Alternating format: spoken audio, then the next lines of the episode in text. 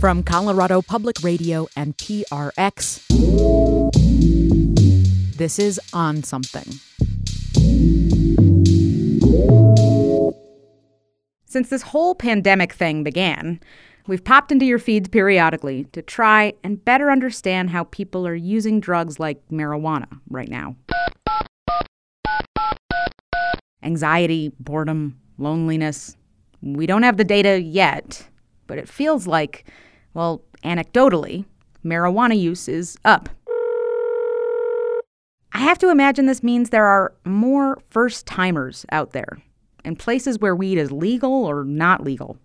First timers with a lot of questions. And the thing is, it is hard to find reliable information about weed. It's a big reason why we started making this show. Marijuana is still federally illegal.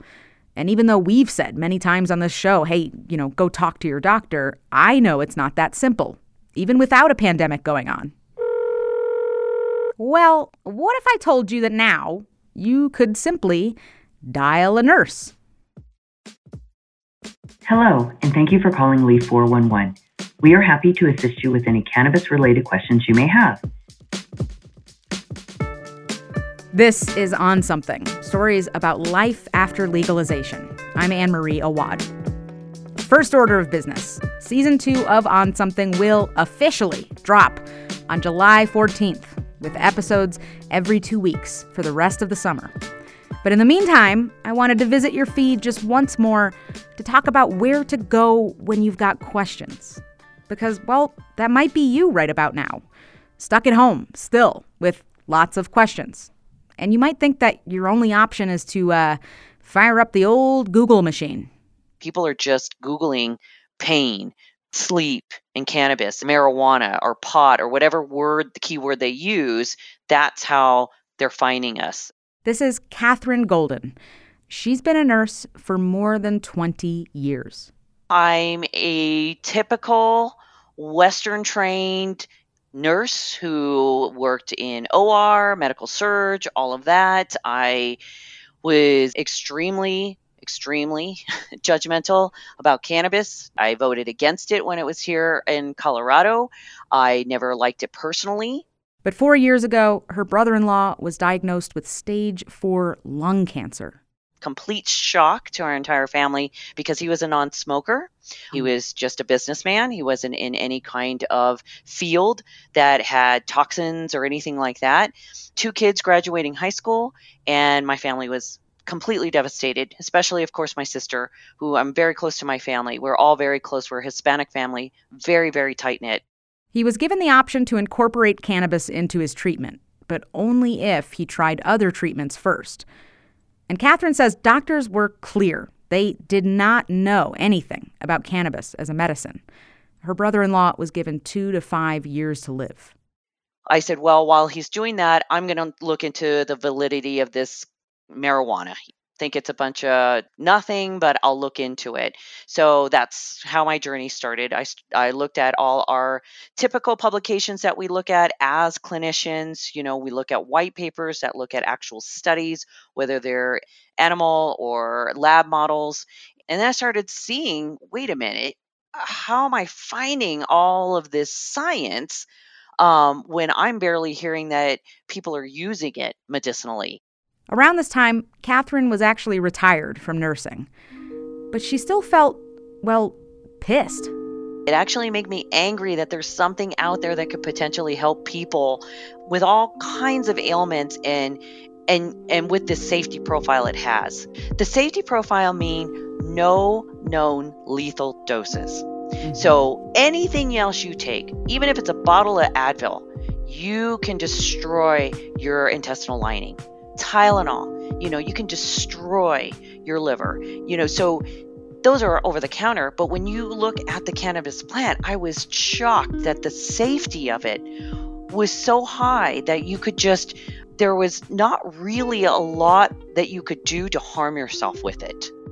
Since his cancer diagnosis, Katherine's brother in law has tried several different treatments. Immunotherapy, for starters, which is when you're given medications that attempt to push your immune system to attack cancer cells. This caused him to suffer liver failure. Now he's using cannabis in conjunction with gene therapy, which is still considered an experimental treatment. Actually, so is cannabis. His doctors are trying to see if high doses could shrink his tumor. So far, Katherine says it's shrunk just once over the last four years. The start of his cancer journey was the start of Katherine's journey into cannabis nursing. At this time, like we said, she was retired but she actually decided to jump back into nursing for a year and a half as an actual cannabis nurse. She worked at one of these integrative medicine practices, one of these ones where they offer massage therapy, acupuncture, and other types of alternative medicine, including cannabis. She stresses that places like this are rare. Usually, when someone goes to get a medical marijuana card, they fork over their fee. And then you go in and all they want to know is can I check one of these boxes of a qualifying condition? Do you have an ailment that fits in here? And if it does, great, here's your card, but don't ask me about how to use anything. And we hear stories about all that all the time. As Katherine gradually became a walking cannabis encyclopedia, her friends and family started to come to her with all of their questions. So that's when I started thinking, you know, I want to educate people. And my first thought was to outfit an RV, gut it all, turn it into a library, and sit in front of every dispensary with a sign that said, "Hey, come come to me. I'm a nurse. I can help you." that was my first idea. Hundreds of yes. times. yeah. So that was my idea. When I, t- I told my husband, he was like, "Well, how about a phone?" instead of an RV. And I said, Oh, okay. After uh, putting the brakes on the RV idea, Katherine's husband suggested making the hotline pay per minute. She did not like it. She mulled it over for a few months. I had the dream that it was just going to be this beautiful uh, combination of public and private partnership. I thought, you know, the minute we go to our senators and we go to our legislators, they're going to say, yes, this is a public good. This is a need. Here you go. Here's some money. And then we go to our cannabis industry and they're going to say, yes, here, this is a need. Here you go. And that's, well, not exactly what happened. Leaf 411 did get off the ground, but with no government funding at all. It didn't end up being pay per minute. In fact, they're a nonprofit funded primarily by philanthropic giving from the cannabis industry. They answer questions by phone, email, or live chat. I just was Googling anything that I could cannabis RN, dispensary nurse, and that just popped up, and I just signed on with an email. This is Whitney. She has always been really enthusiastic about plants. She got her degree in biology, and she's a huge gardener. She has a tattoo sleeve all down one arm of just flowers that she and her mother grew together.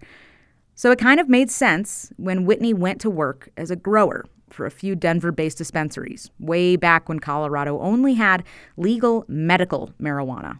This meant that she was growing plants directly for medical marijuana patients as part of what's called the caregiver model. Patients would come in, fill out some paperwork, and then come back and talk with a bud tender this was in 2009. Working on the other side of a curtain, Whitney could hear things that worried her. When one of the patients said something about their seizures and their pain, how everything wasn't being met pharmaceutically and cannabis was the only thing that was helping and they didn't understand why and they wanted to know the science behind it and our bud tender came up blank. He had no answer for them. I wanted to be that person that could explain to the consumer what was happening in his body. And that's mm-hmm. what struck the light bulb for me. I was like, I can do that. So Whitney tried to imagine some way to do that.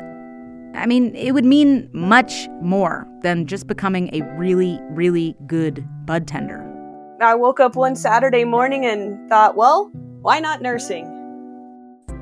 She started nursing school in 2011, and while she was in school, sought out training in cannabis medicine. After school, as nurses often do, she went and she worked in hospitals, which she still does now. She works in operating rooms and sometimes as a traveling nurse. And these days, if you dial up Leaf 411 most mornings, she will be the one answering your phone call. Thank you for calling Leaf 411. How did you hear about us? We are not using her last name because she's worried about losing her hospital work for good. If I were to even discuss cannabis as an alternative, punitive action could be taken against me. Katherine, Whitney's boss, says nurses often worry that they could lose their licenses for this. Before I got into cannabis nursing, I was retired. I was done. You know, I'm raising a child and I'm fortunate to have a husband that could financially support us, and I was done. And then cannabis came, and I'm like, oh mm. oh my gosh, I have to get into this. But it was easier for me because, God forbid, I lost my license. I still had my husband. Mm-hmm. You know, mm-hmm. it would be detrimental to me and it would be, it's my identity would be taken away, but yet I could financially survive. I wouldn't lose my livelihood. And not everybody can say that. So the nurses that are on my team that were working out on the field, in the field as well, they have that livelihood that they need to protect. Mm-hmm. So being a schedule 1 drug, we are at risk all the time. And the thing is, there are real moments when cannabis is part of the job, even in hospitals. Whitney remembers this coming up earlier this year while she was prepping a patient for surgery. The patient disclosed to myself and the anesthesiologist that they had been using cannabis as an alternative for their pain relief. This matters because they were about to put this guy under anesthesia for surgery. Regular cannabis users can have a higher tolerance to common anesthesia drugs like propofol, and just giving this guy a higher dose of propofol could be dangerous. I felt comfortable taking the anesthesiologist aside and saying, "Hey, look, I've been working on this. Would you feel comfortable if I discussed some issue, you know, some things that I've learned with them?" Um, and they were totally open to it. But Whitney says it's a case by case basis. Sometimes it doesn't go this well. Right around this time, she was Googling ways to be a cannabis nurse and found Katherine's hotline. I immediately emailed Katherine. I was like, hey, here I am. This is me. I've done all of this. I've not been a nurse for very long, but I'm very passionate about cannabis. It's who I am as a person, who I uh, built myself to be. And we've just started this, you know, relationship from there. After a quick break, we'll talk more about how the hotline works and what kinds of questions they're getting during the pandemic. Hey, it's Anne. I just want to take a moment to say thank you. Listeners like you make On Something possible. Hundreds of thousands of people have listened to our podcast since it launched back in 2019. You've been there with us while we've explored everything from CBD to cooking with cannabis to social equity across the entire industry. It is really humbling, and I am so grateful. The reporting, the stories told, and the issues explored you made all of that possible. And if you feel like helping our show, head to onsomething.org and contribute if you can. Once again, thank you so much.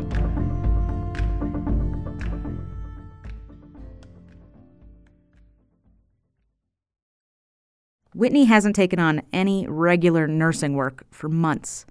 Her husband also lost his job. We've definitely had to be more mindful about our finances and kind of go back to the drawing board and looking at things. Full disclosure, I didn't pay my credit card on time this month, and it was the first time in 15 years, but oh, everything oh, else is doing okay. And what is a typical workday for you like now? Now? Let's see. I wake up, I meditate, I have my breakfast, I quote unquote commute. It consists of a 10 minute walk around the block with my dog. And then I come down to my office, I shut the door, I turn on my Zendesk and my Leaf 411 website, and I sit here and educate myself by working on the library. I respond to emails and I field phone calls. Do you feel like an essential worker? Absolutely. So everyone kept saying, Boy, you must be getting a ton of phone calls right now because everyone's in their homes. And it was actually opposite. Our call volume sunk completely. But in April and May, calls started to pick back up again. Now, us nosy podcasters would love to play some of those calls for you, but we actually can't. The conversations that callers have with Leaf 411 nurses are anonymous and confidential. But Katherine and Whitney can tell us about some of the calls that they've answered. My first caller was a senior saying, I bought this package of edibles a few months ago. Do you think it has COVID on it? The rest of them have been, I've got anxiety. What would be the best thing for me right now? And then it went into the smoking um, part of it. I've been looking at this product. Can you help me? Tell me a little bit more about it. I don't want to hurt my lungs. I'm told, you know, even our dispensaries are telling some of our consumers, yeah, you know, if you can switch to a tincture and edible during this time, we want to really keep our lungs pristine if we can. I don't want intoxication, but yet I am having really bad muscle spasms from my sciatic pain. What can help me without causing intoxication? I even had someone come through chat that had overconsumed. He ate an entire chocolate bar thinking that, well, I smoke every day. Um, he's like, I live with my parents. I smoke every day. They know what I use. I'm not going to smoke anymore because of the coronavirus. And I went and I just thought I can handle an entire chocolate bar. And he goes, I'm in trouble. Can you think of a question that you've gotten recently that has like stumped you? This one.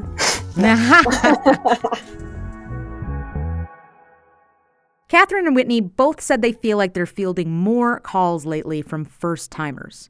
The data they have from before the pandemic shows that people over 65 already make up more than 40% of their callers. Almost a third of all of them are retirees. Now, Seniors have been the fastest growing demographic of cannabis users in the country for the last several years. That's exactly why Whitney is delighted to get so many calls from seniors.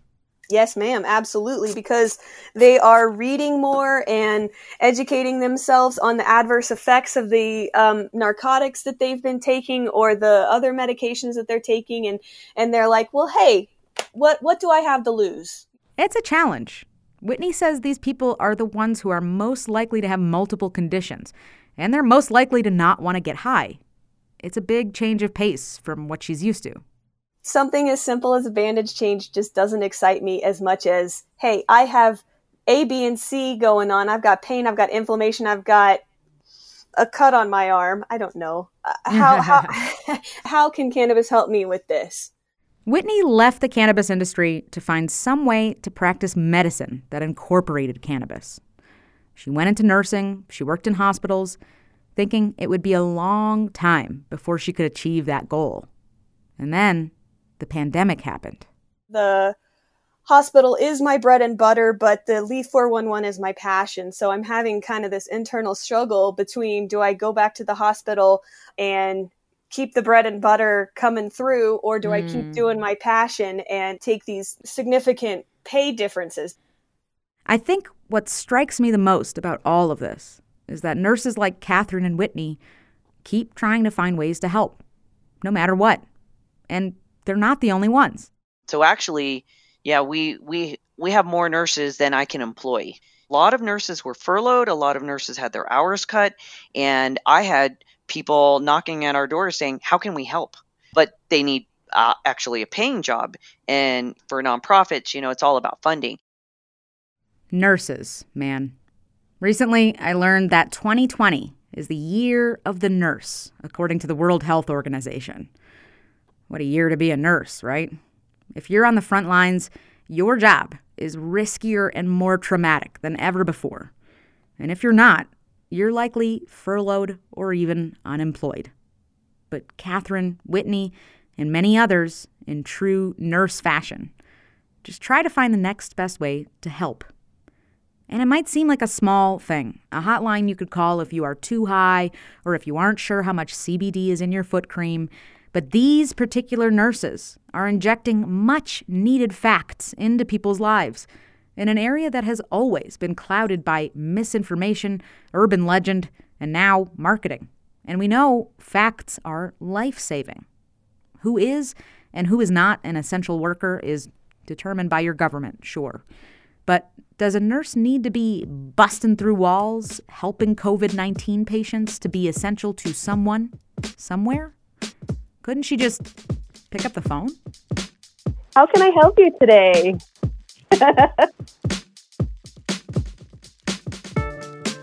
On Something is a labor of love, reported and written by me, Anne Marie Awad. This episode was produced by Mark Pagan. Our editor is Curtis Fox. Music by Brad Turner and Daniel Mesher. Additional music by Blue Dot Sessions. Our executive producers are Rachel Estabrook and Kevin Dale.